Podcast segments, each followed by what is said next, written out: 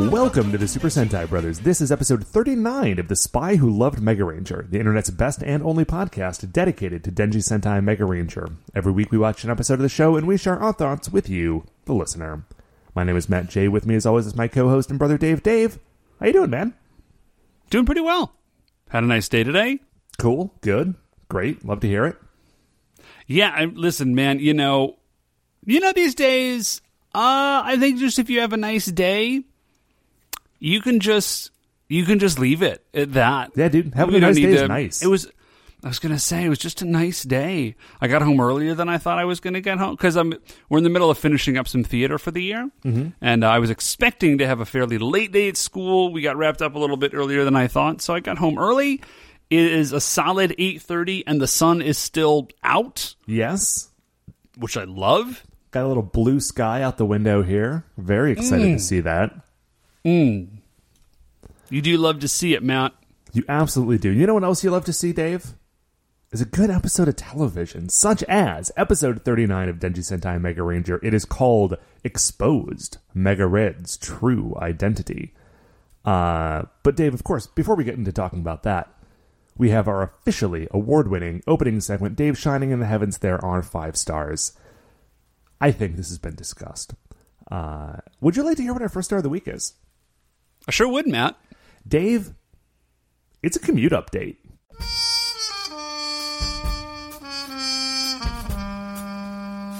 Commute update.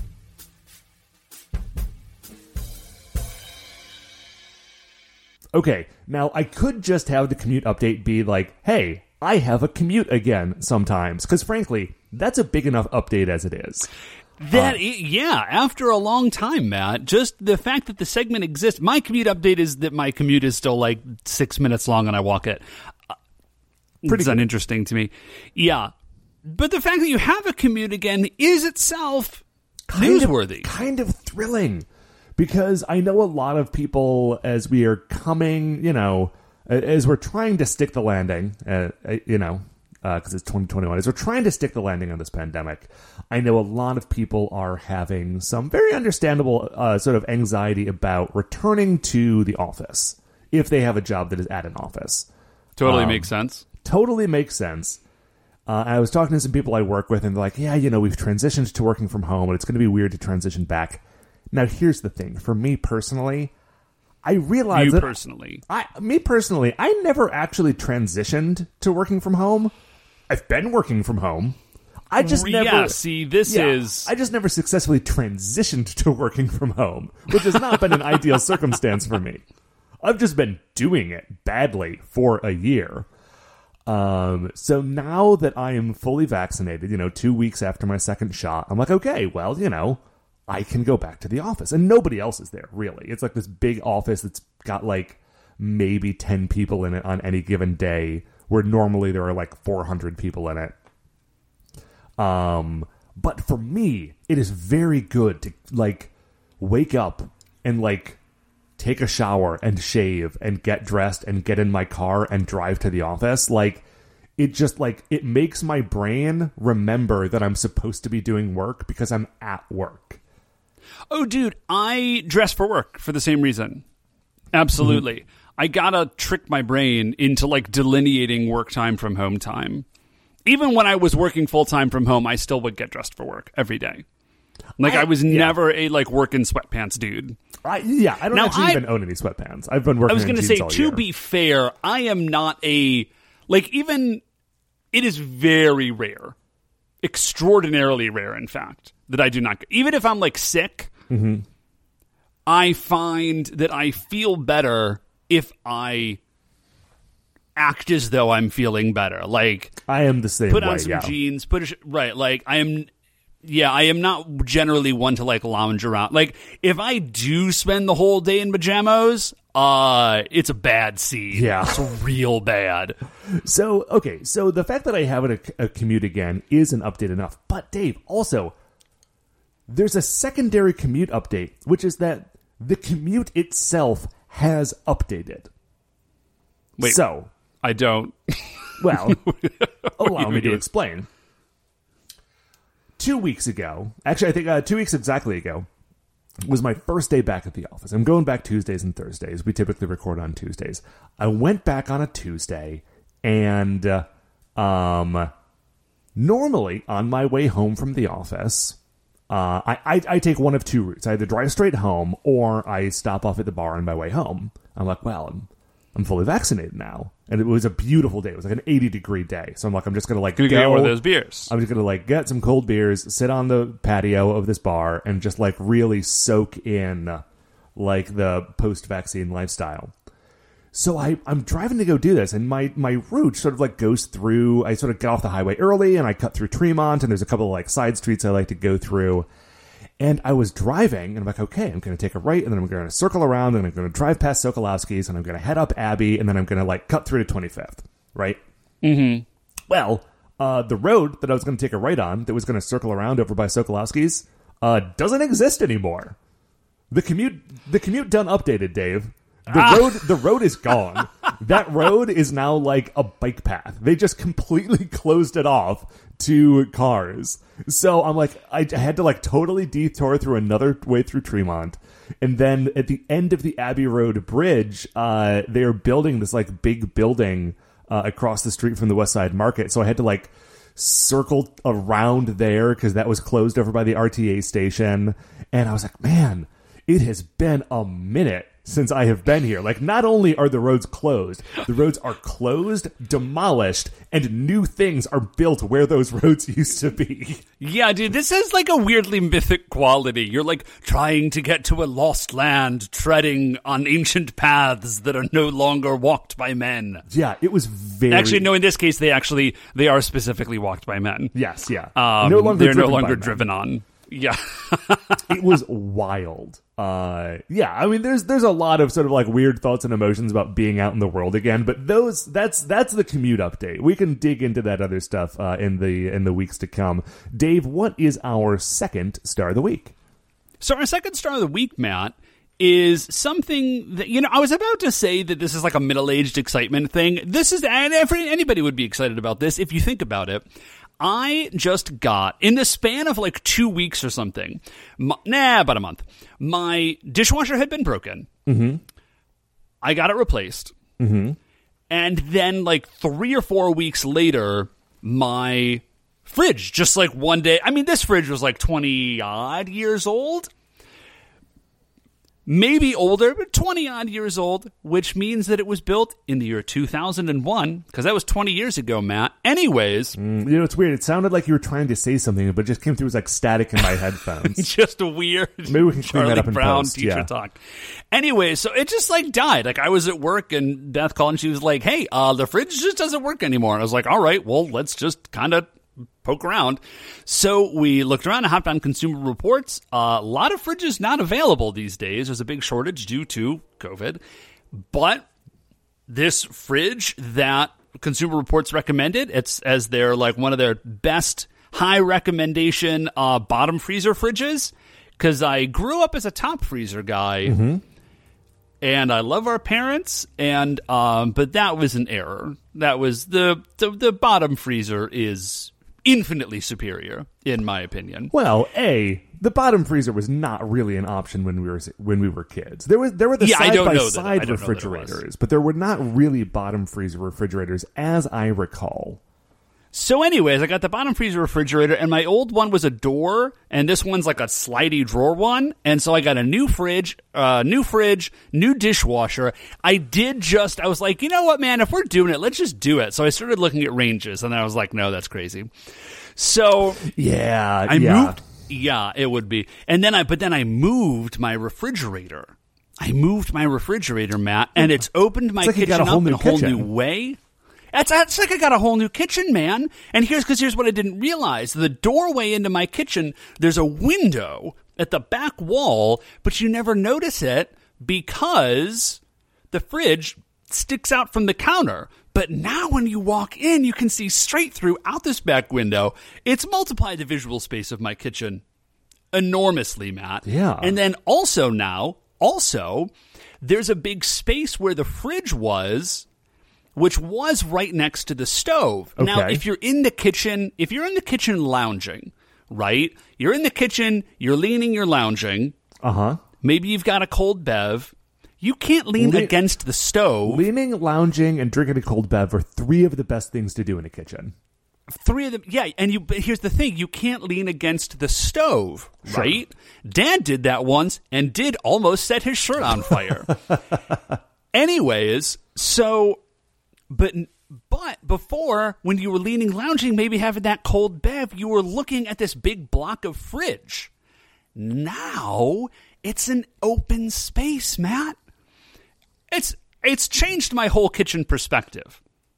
I'm in love with it. Anyways, that's my whole update. You know what you can do?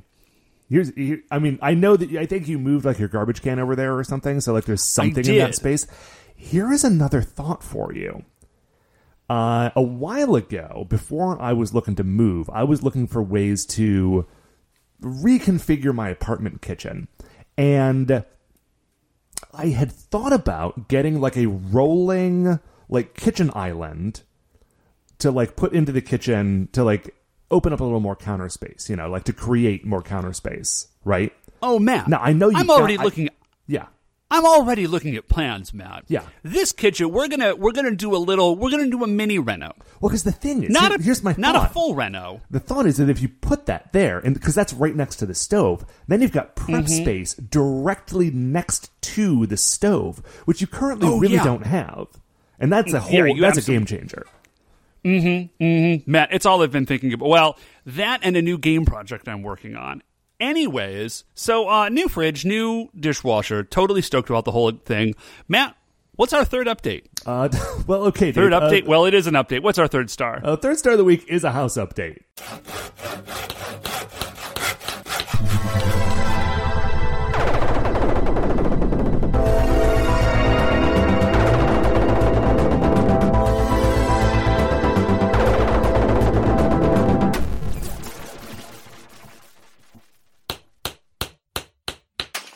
The house update, I realize this is just kind of a continuation of the conversation we're already having, but we're in our late 30s and we're now both homeowners, and I guess this is just what our conversations look like now. Oh, yeah, dude. It's all going to be the new segment. It's just mortgage talk, and we just talk about mortgage rates. That's the whole... Wow. Is it too late to quit the show? I know we've been going for a while now. I hate to pull the plug before the end of the season. We can talk about this off camera or off mic. We're both also on camera, but nobody else can see that, which is probably for the best. Anyway, Dave, third star of the week, house update. Mom and Dad were in town for like a week and a half. They came into town, to visit, but also in large part to help with house stuff. Because, Dave, there's house stuff happening. And this is very exciting news, man. Big house stuff happening. I'm trying to think of a way to describe the house stuff that is happening in a way that sounds as big as it is, without just giving you a list of things that contractors have done in the building.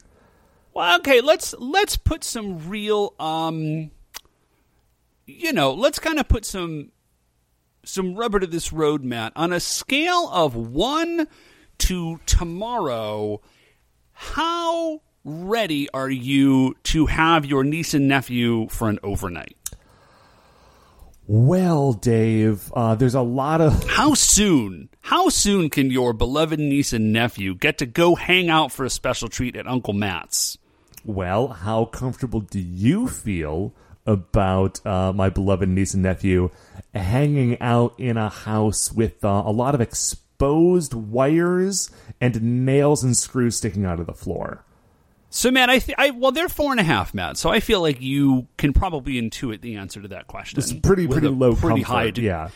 Pretty high degree of accuracy. Anyway, the exciting thing is that a lot of the contractor work is now done, and after this visit, and this is not going to sound as big as it feels, but I want you to stick with me, Dave. The closets are done.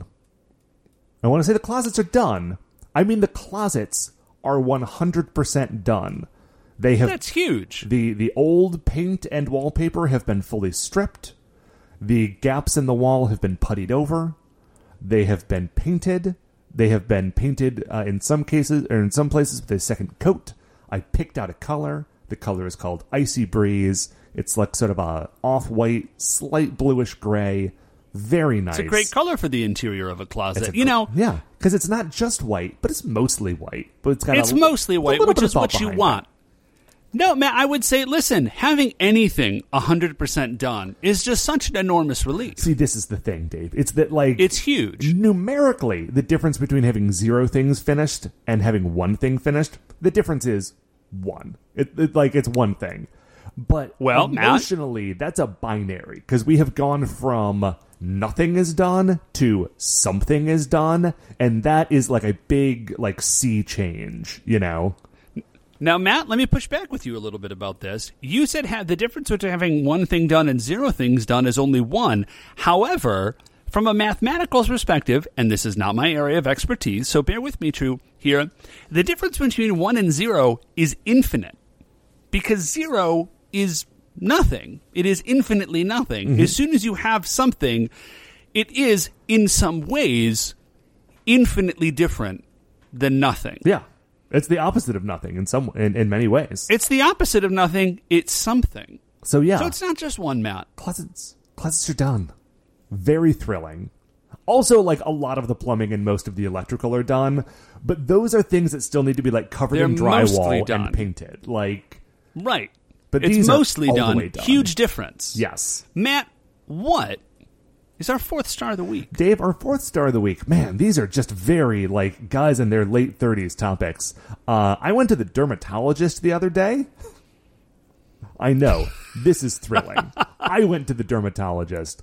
I was having a very minor skin issue. Not a big deal. But it was one of those things I was like, you know what? I have insurance. We've got good doctors around here. Like, I'm an adult, I should just call the hospital and say, can I come talk to a dermatologist? They said, sure, that's what we're here for. So I went and I talked to a dermatologist. And so it was just like a little, like, eczema thing. It wasn't a big deal. But as part of that, they were like, listen, here's like a cream you can put on, like, this, like, tiny eczema thing. But also, in an effort to not have more of these in the future, what you should probably be doing is moisturizing. And the dermatologist was like, listen, I know that a lot of guys don't like to moisturize, but I'm just telling you. See, here's the... But, like, Matt, like, are you cool with this? And I was like, yes, absolutely. Like, A, you are a doctor, and I, you know, do my best to listen to things when doctors tell me to do them. And B... Man, I know I should moisturize. It's just not part of my life and has never been my life, and I've never had the excuse. Not that you need one, but I never had the excuse to, like, Matt, move from being a non-moisturizer guy to being a moisturizer guy. And now I've got it. Anyway, Dave, I'll tell you what. It's good. It's a good thing to do. I've been doing it for a little bit. Yeah, of course it's good. Now, I'm sure your skin feels amazing. It feels incredible. It feels so good. It's like... I this might have actually been a star, like, a full calendar year ago. This might have been an isolation update when I first started using like, hand moisturizer when I was washing my hands so frequently in these early pandemic days that I was just, like, ruining my skin. And I got some hand moisturizer. I'm like, man, hands feel good. At no point in the year between then and when I went to the dermatologist did I think, like, did you make the jump? I wonder if it's possible for the rest of my body to feel this good. At no point did I make that leap. I love it. And yet, Dave, now that I have, 2 thumbs up to moisturizing. Anyway, Dave, what is our fifth and final star of the week? Man, fifth and final star of the week, it's time for Segment Quest. Segment Quest. All right, I am excited about this. Here we go. Here's the segment quest. This is a segment that I call... I'm trying to think if I should maybe throw a little jazz on the title. Man, this is a segment that I call Unnecessarily Strident Opinions. Okay. Now, are these your unnecessarily strident opinions? No. The whole point of this segment, Matt, is that I present to you something about which it is absurd to have a strident opinion, and then you, of course, would have to adopt and then defend an unnecessarily strident position. Okay. So what I'm going to throw at you right now, Matt, milkshake thickness. Okay. Milkshake thickness.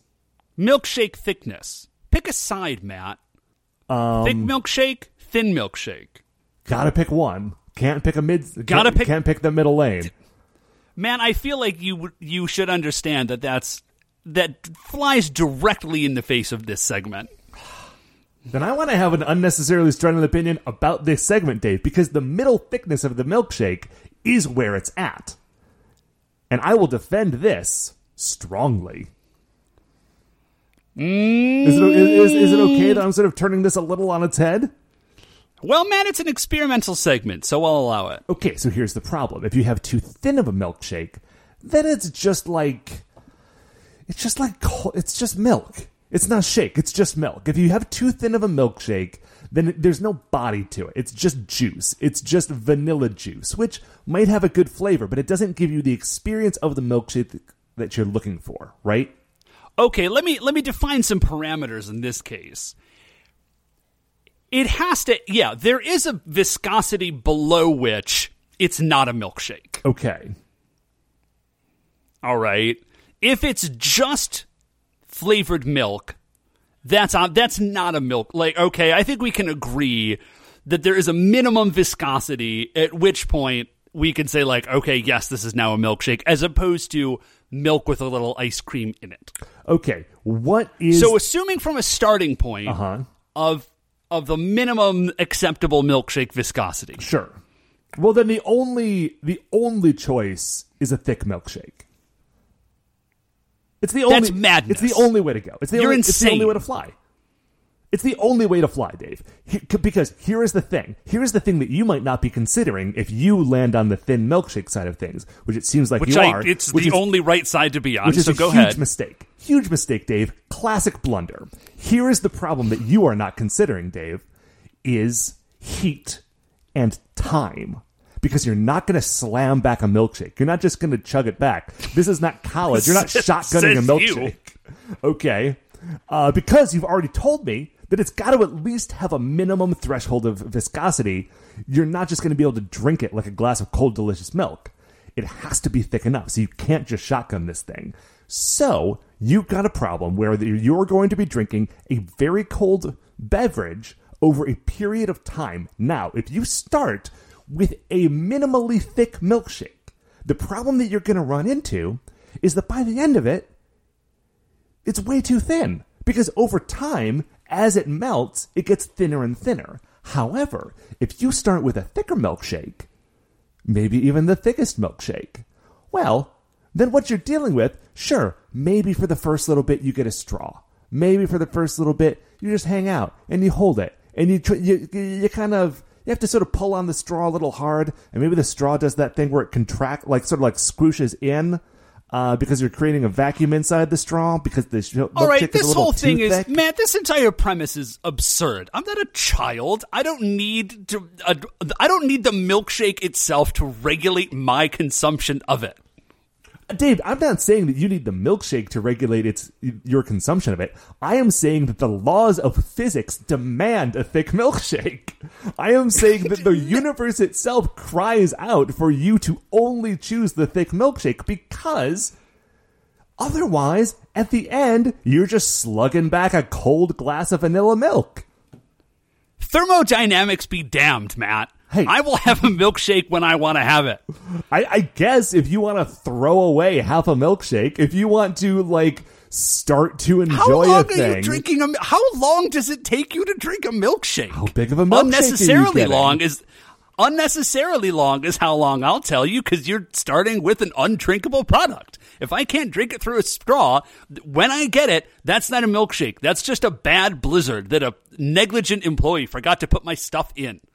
Okay. And now, listen, I've had this discussion with Mark, and he is talking about, and he says, no, because a blizzard is soft serve because of the butterfat content. But once you put milk into the milkshake, the butterfat content is decreased anyways. So it doesn't matter. I am saying that you are going to, with any milkshake, have two experiences with that milkshake.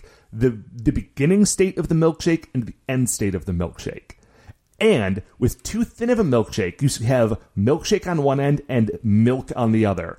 Whereas if you start with a thick milkshake, you begin with more of a thicker, ice creamier thing that you can enjoy perhaps with a spoon. Perhaps if it's more like a Frosty and you're at Wendy's, you can dip a French fry into it. And then in the back half, you get to enjoy the full majesty of the mid-density milkshake.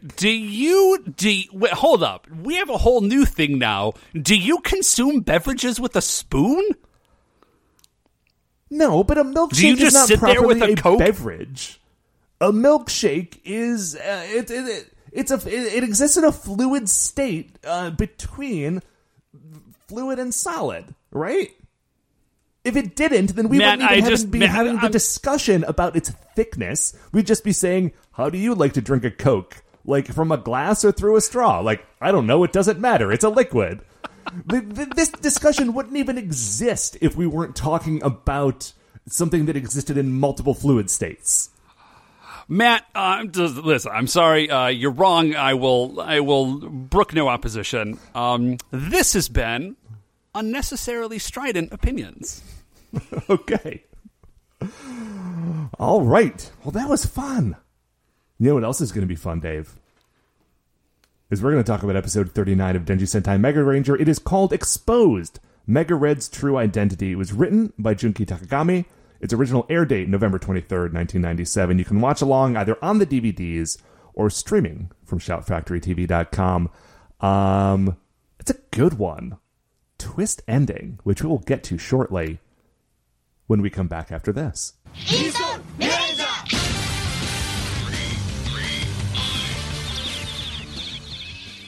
Okay, welcome back. Episode 39. Dave, this episode starts with, according to my notes... Dr. H talking to Big King J.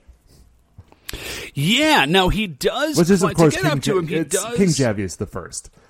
I don't know why he has become, in my notes, Big King J, but I dig it. I like it. I'm fully in favor. I will say, just for the sake of the listener, I will say that when we finished the 5 stars, Matt and I did spend another solid 3 or 4 minutes just talking about milkshakes. Yeah. And I'm still right. Dr. Himmler is talking to King Javius the First, the first of his name. Yeah, so to get up to King Javius, he's got to walk through It reminded me a lot of the Goma, like the Goma dimension, where Goma the 15th. It's just like a big empty staircase hovering in nothing. You know, it's interesting. This is the first time that we have seen Dr. Himmler talk to King Javius in any context other than just like Javius's one big eye on a display screen. And I think that... This is where I'm really thrown off, is because it seems like he goes to where Javius is and is talking to him, but it's still just a big eye on a screen. It's just a different screen, yeah. Is Javius just a big eye? Maybe. That's a cool look. Just a big, mean eye. It worked...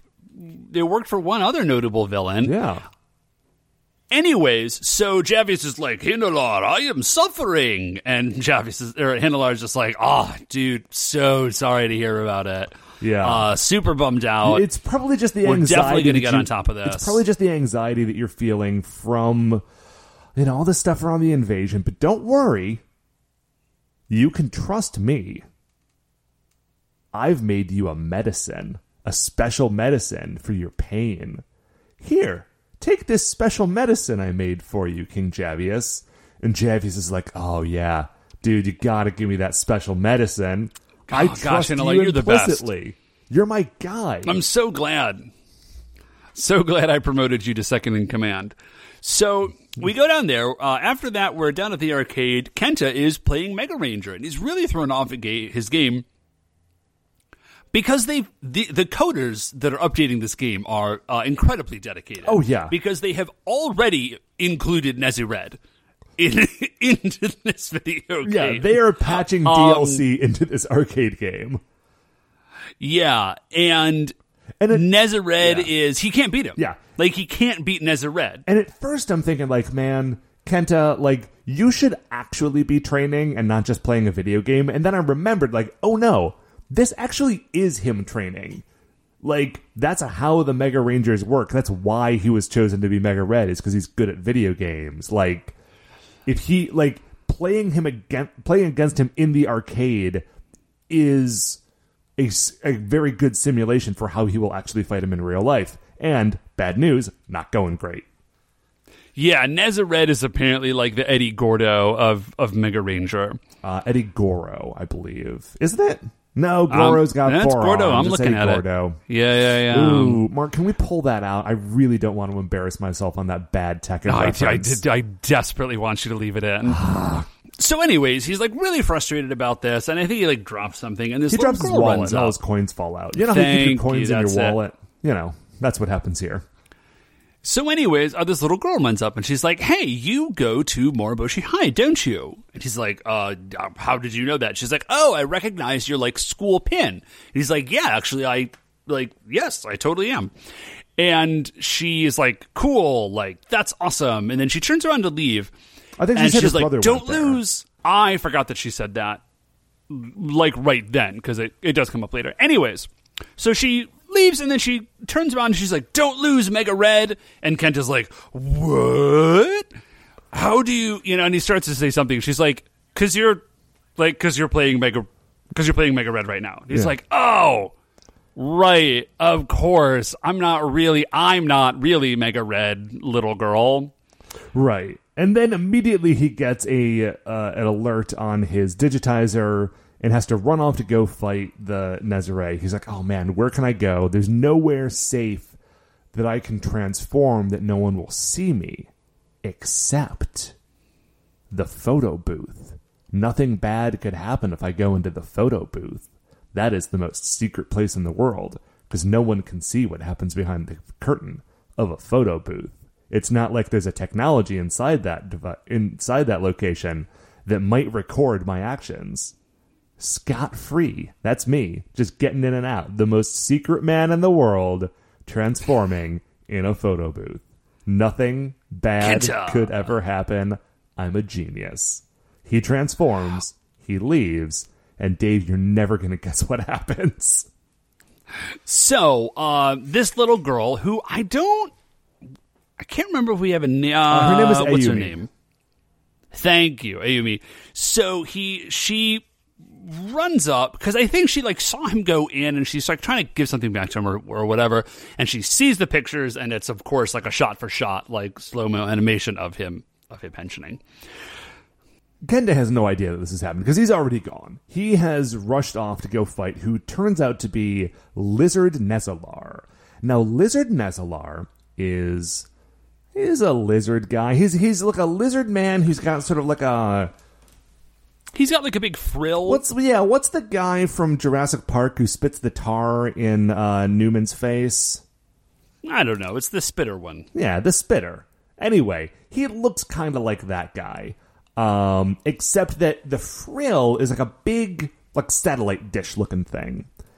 And what this guy's deal is, because he is fighting for a minute, and we cut up to the Nezaret dimension.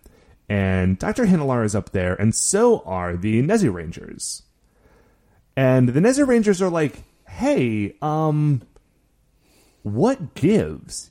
Like, you created us specifically to be, like, the task force on destroying the Mega Rangers. Why are you having that guy go fight them? Like, we're right here. We're happy to go fight them. We're thrilled to do it. We want to kill those guys. Like, we're just so stoked. Hinalar says, listen, I get it. He says, there's a plan here. Just trust me. Yeah. I'm working the plan. Like, you're gonna get to kill the Rangers. Yeah. Don't sweat. And the plan is that Lizard Nezalar, like his like satellite dish, like neck frill thing is an X-ray beam. And he's like, he's going to shoot him with the X-ray beam. And that's going to look through their super suits. And then we're going to know who they are, and you can just go murder them in their sleep. It's going to be great. Unfortunately, Dr. Hinalar does not realize that Dr. Kubota, when designing the suits, I guess thought about this particular thing and has like specifically defended their suits against being looked through by an X-ray beam. So like this whole plan is falling apart immediately. Yeah, great job. So we go to the Rangers and we we see Kubota talking to the Rangers and he's like, listen, I changed up the signal of your suits. So like they can't just immediately track you, but you know, kind of stay alert. And then Kenta gets an email and someone's like, it's hilarious because you watch like a full like loading bar come up for them to be able to like download one sentence email. It's like, man. Oh dude, I mean, I remember those days. Like back when I had my email was a Juno email account. Mm-hmm. And you had to, like, call into dial-up, and then it would, like, slow. Like, you did. You had a loading bar for your, like, 1 kilobyte email that you got from somebody. Anyways, so Kenta gets an email, and it's like, I am waiting for you on the bridge. And so he's, come alone. And he's like, all right, fine. So he goes to the bridge, and the other Rangers are sort of sneaking around. And Ayumi arrives, and she's like, hey, I remember you. Can you play with me? And he's like, I'm very busy. Like, go. Like, leave me alone. And as he's shooing her away, she says, hey, chill out, Mega Red.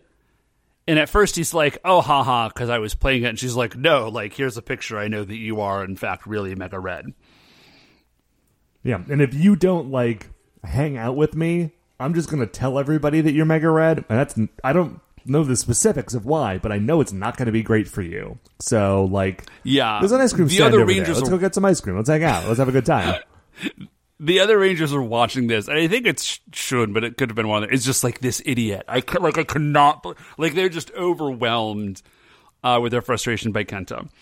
So she does super, super stereotypical kid blackmail. She goes for ice cream. She goes for crepes. And Kenta, after the crepes, Kenta's like, listen, little girl, like, I see what's happening here, but what I'm doing is actually extraordinarily important. I am, in fact, saving the entire world. Yeah. Like, this is not, like, a fun thing for me. And she's like, listen, whatever. Like, I don't care. You're being boring. Also, here's a beeper, because heroes are supposed to show up to save people when they need it. So I'm giving you a beeper, which I bought with my child money, I guess. You know how children have money for beepers. Mm-hmm. She's like, here's a beeper. When I call you, you better show up. It's like a reverse Jimmy Olsen. Yeah. Oh, and at some point in here, Chisato is like, I think I recognize that kid. Like, I can't figure out from where, but she looks familiar to me. Yes.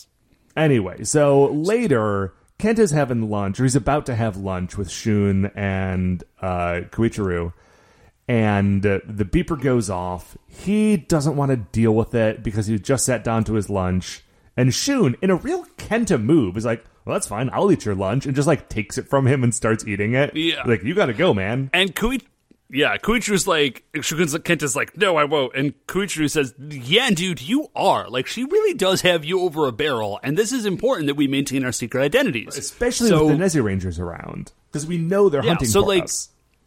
You, yes, definitely go do this thing. So he meets the little girl, and she's like, take me to a theme park. She does already have tickets, though.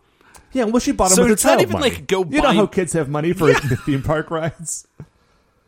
And now I gotta say, dude, Ayumi, as far as like child actors on Sentai shows, this one hit the jackpot. Because normally the kids are getting like, you know, like kidnapped and thrown around, and they gotta sit around in the makeup chair because they got turned into a pot of flowers or something. Uh-huh. Ayumi's just eating like ice cream and crepes and going on roller coasters. Yeah, and the thing that I like about this is that Ayumi is not being like mean to Kenta. Like, she just genuinely, like, she just seems like she needs a friend and kind of, like, has this opportunity to make Kenta be her friend. But she's not making him do things that are unpleasant. She's like, hey, let's go ride roller coasters and eat ice cream and, like, have fun. Yeah, Kenta is at the end of it. He's like, oh, I'm so tired. Like, I'm beat. I can't take it anymore. It's like, did you... from riding too many amusement park rides? Like what about this is making you tired? This is insane. I don't know. Maybe he's bad with roller coasters. You're not good with roller... If somebody made you do roller coasters all day, you wouldn't love it.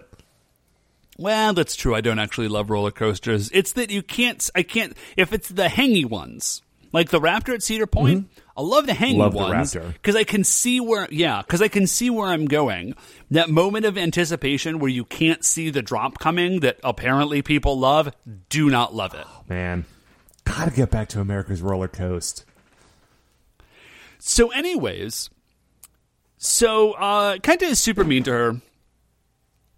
Like, really, I mean, like, okay, like, I get that he's frustrated, but again, she's actually just asking him to do cool and fun stuff. He's not, like, trying to be cruel. He's just like, kid, I have given you, like, my entire day. I've got stuff to do, important stuff. Like, I need, like, I'm out. See you later. Yeah. And she says, no. She's like, you have to take... She's like, you're a Mega Ranger. You can take me to the moon. Like, you have to do this. If you take me to the moon, like, we'll call it good. Basically, yeah. And he's like, but yeah, like, yes, I am a Mega Ranger, but I'm not a Mega Ranger like as a hobby. I have to like risk my life doing this stuff. I don't have time to play with you. Like, I am sorry, I can't take you to the moon. And I'm thinking, because you would die, because you're not a Mega Ranger and you don't have a super suit. And if he flew you to the moon in space, you would explode. Yeah, this is not actually an option. So we go from there, and Chisato, it's the Rangers. They're talking, and Chisato's like, "I know. I figured out where I know that girl from. Her brother went to our school. They were super best friends. He wanted to become an astronaut, and he tragically died." Yeah, because of course he did. What's weird... If you didn't see that part coming, I don't know what to tell you. Like, of course she had an older brother who tragically died. What's interesting is that Chisato says, like, I remember her from this hospital I used to go to. There's no explanation as to what she's talking about, like, why she used to go to this hospital. Which is fine. Like, there's reasons that people go to the hospital. Maybe she, you know, had to talk to a dermatologist about moisturizing. Anything can happen. But I did like that it's just like, oh, yeah, like, there was a part of my life that I'm referencing that was never, like, explicitly mentioned in the show before. And they go to the hospital, and, yeah, they talk to a nurse there, and the nurse or doctor is like... oh, yeah, yes, they were best friends, and they were going to go to the moon, and he was never able to realize his dreams because of a tragic death. And now, of course, Kenta feels like a real heel. Yeah, but to his credit, totally bros up. Yeah. He's like, all right, man. He's like, I get it. Sort of, this little girl needs a brother. I will go be that brother. Yes, like, Chisato, hold on to this beeper for me. BRB, gotta get to the moon. So he just goes to the moon. Very quickly. Because in the meantime... Ayumi beeps the beeper because the Lizard Nezare is chasing after her. Because at some point, Lizard Nezare figured out that... Like, Lizard Nezare doesn't know who Mega Red is, but he does know that Ayumi knows. I don't know how he knows this, but he does know it. It is literally never explained. It's in my notes in all caps, like, how does the Lizard know that? Because if the Lizard knows that she knows who it is, then he's been paying attention to what she's been doing. But all she's been doing is blackmailing Kenta. So, like, if he's been paying attention enough to know that she's blackmailing someone, why doesn't he just pay attention to which person she is blackmailing? And that narrows it down. Theoretically, it narrows it down pretty small. I don't know who else she's blackmailing. Maybe this is just, like, how she operates. I was going to say, we don't have a comprehensive list, I will say. So, he starts chasing her. She runs away and... Somehow she has enough time to get to a payphone, activate it, and then use that. Yeah, well, you know, she just pulls out payphone. She pulls out some of her kid money to pay for the payphone call. You know, kids have money for payphones. I'm not even worried about it's a payphone costs like a quarter. I'm concerned Where I'm thrown off is the fact that she has the time to use a payphone to send a text to a pager. Yeah, I don't remember pager technology well enough to know how that works. But I mean, thankfully, it does work. Now, Kenta, of course, is off on the moon. But as we said, Shisato is holding onto the beeper. And she's like, oh, heck. Ah, drat. Kid is in danger. We gotta roll. Yeah. Ayumi, runs away from the payphone. She's being chased by Lizard Nezilar. It's a bad scene for her because Lizard Nezilar is like, listen, you got two options. Either, in about 3 seconds, you can tell me who Mega Red is, or I can shoot you with the lasers that I have because I'm a mean monster from space. She's like... to her credit, unwilling to say. Yeah, and then the Rangers show up, and Lizard Nezilar has got about 3 seconds until his death. Yeah. They kill him very quickly. He grows. They summon Mega Voyager. They kill him again. Episode's over. Oh, wait. No, it's not over. There's a whole other thing in this episode, and it's cool. Because do you remember that earlier we were referencing the Nezi Rangers? Well... Nezi Red's back. So Nezi Red just out of nowhere, cold cocks Mega Red, and they just start fighting. Nezi Red is taking out just the entire team of Mega Rangers, and then Nezi Black interrupts him and stops him. Turns out Red is going rogue. And Nezi Black is just like, dude, what are you doing? You were the one who told us that we had to listen to Dr. Hinlar, and you're over here trying to kill the Rangers on your own. You know what I really like about this? He gets him. Is that it's like a mirror of Kenta and Koichiru. Because, oh, it's fantastic. Nezi Red is this hothead who's going off the handle and not listening to his boss. And Nezi Black is like, hey, you actually have to pay attention to what the boss told you to do, and I'm going to enforce that. Very good stuff, Mega Ranger. Thumbs up, A+.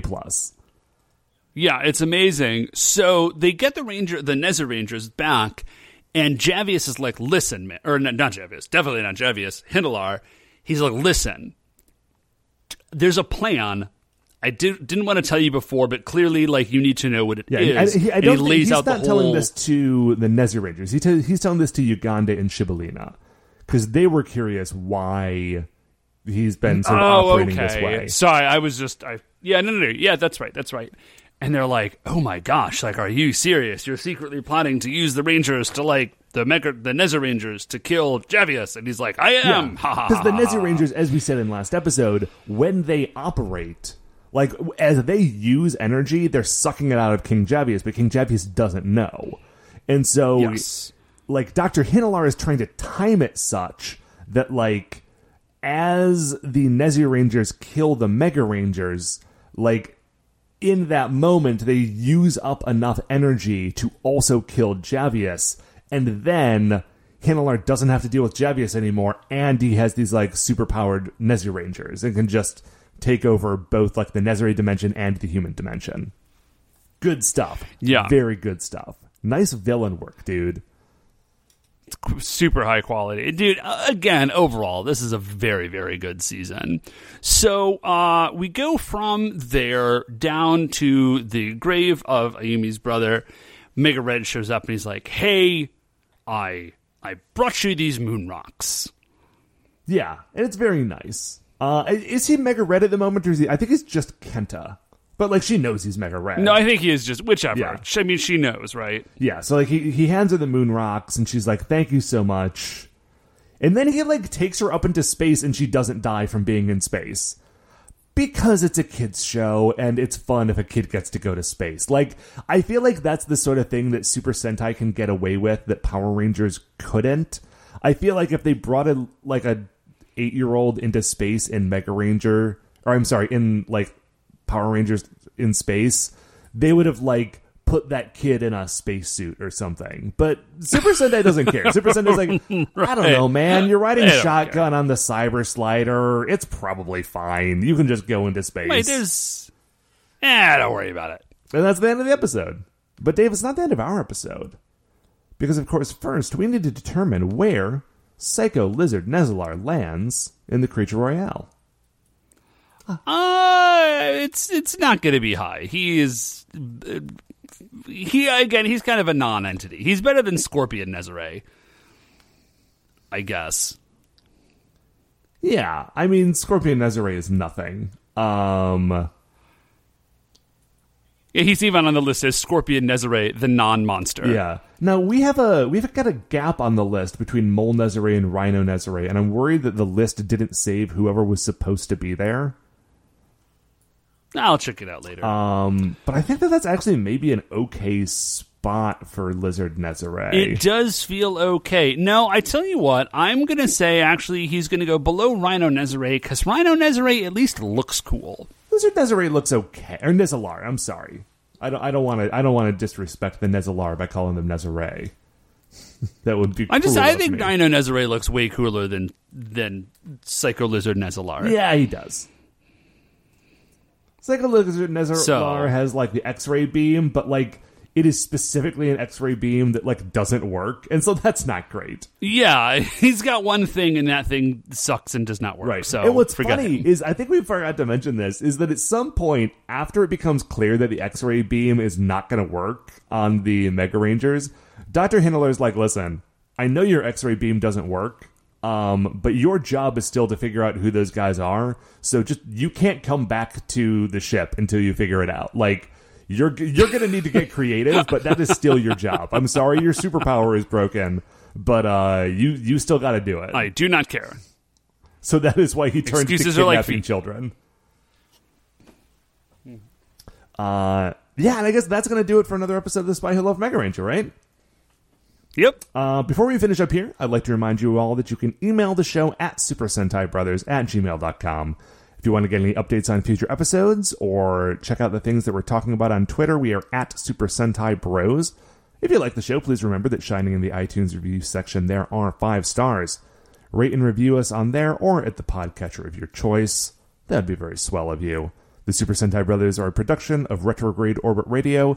To find all of the other great Retrograde Orbit Radio shows, you can find them all at retrogradeorbitradio.com. Once again, we are the Super Sentai Brothers. I'm Matt. I'm Dave. And we'll see you next week for the greatest show on Earth.